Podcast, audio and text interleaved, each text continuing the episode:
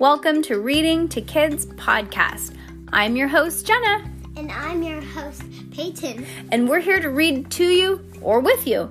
We know that sometimes moms and dads don't always have the time or the motivation to read to their kids each night, and we know how important it is. So, on those nights that you're not in the mood, we're going to do it for you.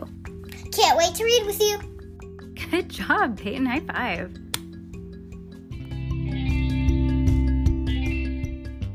The Graveyard Riddle, Chapter 24. Everything. I mean nothing. Mm-hmm, no. Everything went a bit strange then. So you've stolen my clothes, said Jake. What else have you got, hey? He went to pick up Hal's rucksack, but Hal dived for it and grabbed it, clasping it close to his chest. Jake picked up the plastic bag on the floor with food inside and tipped into tipped it onto the floor What the heck? because he thought he was stealing things. Frankie made a run for the food and I dropped and I dropped his leash. Stop it, Jake. He has not been stealing. I brought him these, I said, trying to pick all of the things up before Frankie got to them.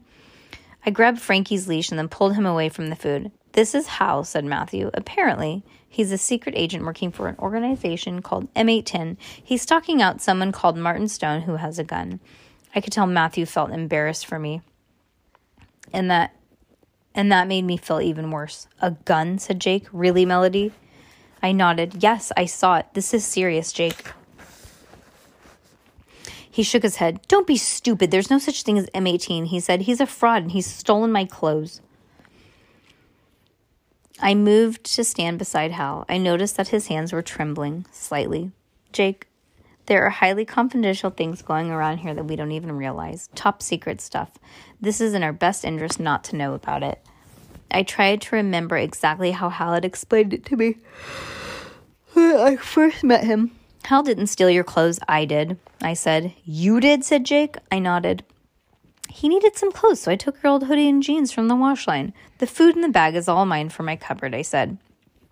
Jake glared at Hal. Can he speak for himself? he said. It was strange that Hal hadn't even said a word, especially he could have been trained for situations like this. Hal, tell them everything you told me, please, I said. Yeah, come on then, said Jake. What have you got to say for yourself, Special Agent Hal? Hal blinked a few times and stared at the ground. Even though he was standing right there, I could felt that he was slowly vanishing away from our eyes, like a strange magic trick. Right, said Jake. You've got exactly five seconds to prove that you're a secret agent, or I'm calling the police. He was he took his cell phone out of his pocket and unlocked the screen. Jake, no! Hal began to breathe really, really fast, like he'd been running. Like he'd been running. His hands were clenched as he clenched his rucksack to his rucksack to his chest Why would he call the police? because he thinks he's like a bad kid, like a runaway. Okay, hold on, he said. He frowned. I can prove it. Five, Jake shouted. He pointed his, he, he had his finger po- poised over the screen. Jake, stop it, I said. Four, Hal began to pace the room, his bur- brow furrowed. Three, two, leave him be, Jake, I said. Frankie began to bark excitedly.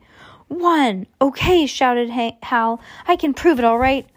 He cleared his throat and then took a deep breath. You're Jacob Bishop, he said quietly.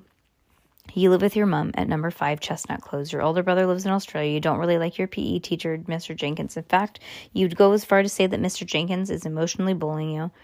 And you have allergies, severe ones that caused your skin to flare up.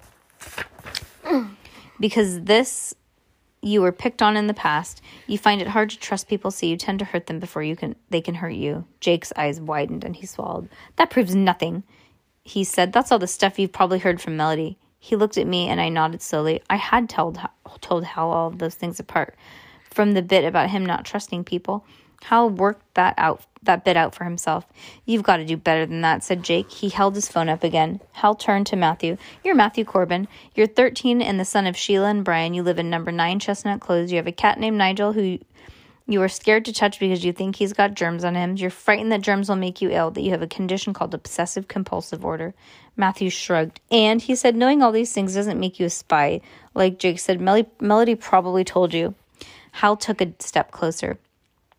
You visit a psychotherapist called Dr. Rhodes every Monday. Your appointment is always at 5 p.m. Sometimes one of your parents drops you off and, and sometimes you walk there.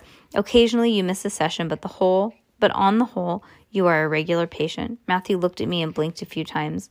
Hal carried on. A few weeks ago, you came out of Dr. Rhodes' office and waited for your dad to pick you up. He usually pulls up on the bus lane and you jump in. Technically not allowed, but not a serious crime.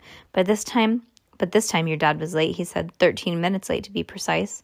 Melody, Matthew, said Matthew to me, What's going on? I shook my head. I had no idea. I hadn't known any of this.